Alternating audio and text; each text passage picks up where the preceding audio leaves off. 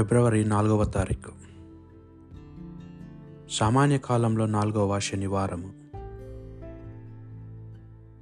మొదటి పట్టణము. పునిత పౌలు గారు కొరింతిలకు రాసిన మొదటి లేఖ.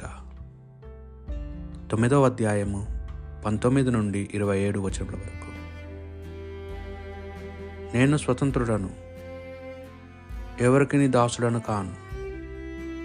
కానీ ఇంకను ఎక్కువ మందిని సంపాదించుకొనుటకు అందరికీ నన్ను నేను దాసునిగా చేసుకొనుచున్నాను.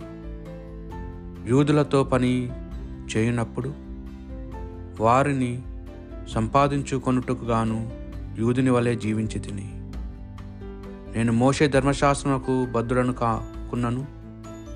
బద్దులైన వారితో పాటు పనిచేయనప్పుడు వారిని సంపాదించుకొనుటకై వారి వలనే జీవించి తిని. అట్లే అన్యులతో ఉన్నప్పుడు వారిని సంపాదించుకొనుటకు యూదుల ధర్మశాస్త్రంకు దూరముగా అన్యుని వలె జీవించి తిని.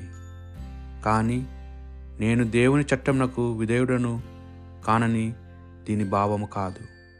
ఎలయన యథార్థముగా నేను క్రీస్తు చట్టంనకు లోనై ఉన్నాను. విశ్వాసమును బలహీనులుగా వ్యక్తులతో ఉన్నప్పుడు వారిని సంపాదించుకొనుటకై వారిలో ఒకని వలనైతిని కనుక నేను కొందరినైనా ఏ విధముగైనను రక్షింపబల్ రక్షింపగలుగుటకు గాను అందరి కొరకు అన్ని విధుల విధములగా అయితిని. సువార్త దీవెనలలో పాలు పంచుకున్నట్టుకు గాను సువార్త కొరకై నేను ఇది అంతయు చేయుచున్నాను. పరుగు పందెమును అందరూ పరిగెత్తుదురు. కాని వారిలో ఒక్కడు మాత్రమే బహుమతిని గెలుచుకొనును. ఇది మీకు తెలియను కదా? కావున బహుమతిని అందుకున్నట్లకు పరిగెత్తుడు. పోటీలో పాల్గొనున్న క్రీడాకారుడు తనను తాను కఠిన శిక్షకు లోబరుచుకొనును.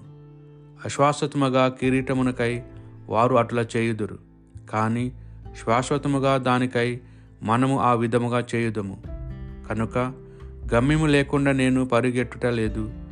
గాలితో గుదులా గుద్దులాట వలనే నేను పోరాడట లేదు ఇతరులకు బోధించిన పిదప నేను భ్రష్టులను కాకుండాటకై నా శరీరంను నలగొట్టుకొనుచు అదుపులో ఉంచుకుందును. ఇది ప్రభువాక్ భక్తి కీర్తన. ప్రభు రాజులు కను కానుకలు తెచ్చడి ఎరుషలేములోని నీ మందిరం నుండి నీ బలమును ప్రదర్శింపము. నీవు మా పక్షమున వినియోగించిన శక్తిని మరలా చేపట్టుము.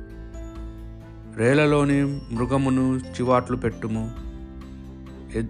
ఎద్దుల గుంపను దూడలను జనులను మందలింపుము.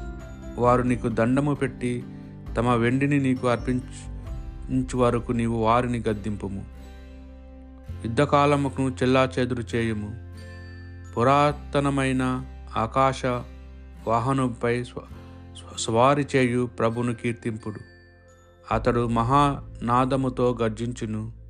వినుడు ప్రభు బలమును చాటుడు. ఆయన బలము ఇజ్రాయిళ్ళను క్రమియున్నది. ఆయన శక్తి ఆకాశమును తెల్ల రెల్లు చేయుచున్నది. దేవుడు తన మందిరమును ఆశ్చర్యకరుడై ఒప్పును.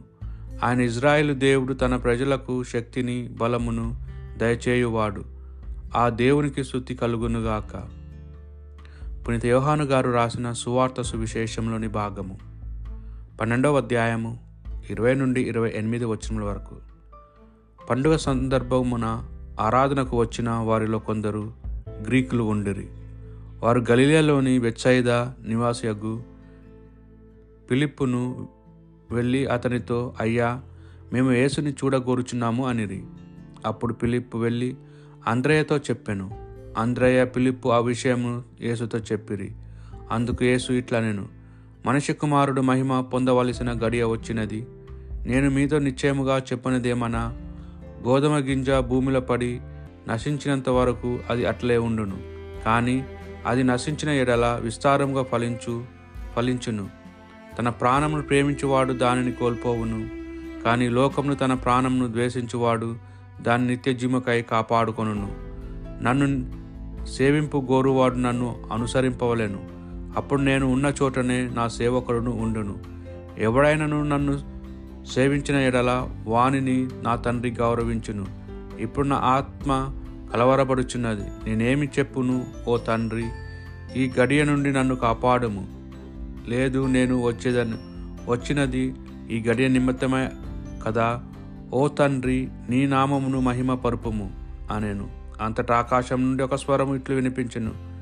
నేను దానిని మహిమ పరిచితిని మరలా మహిమ పరిచెదను ఇది ప్రభు సువిశేషము.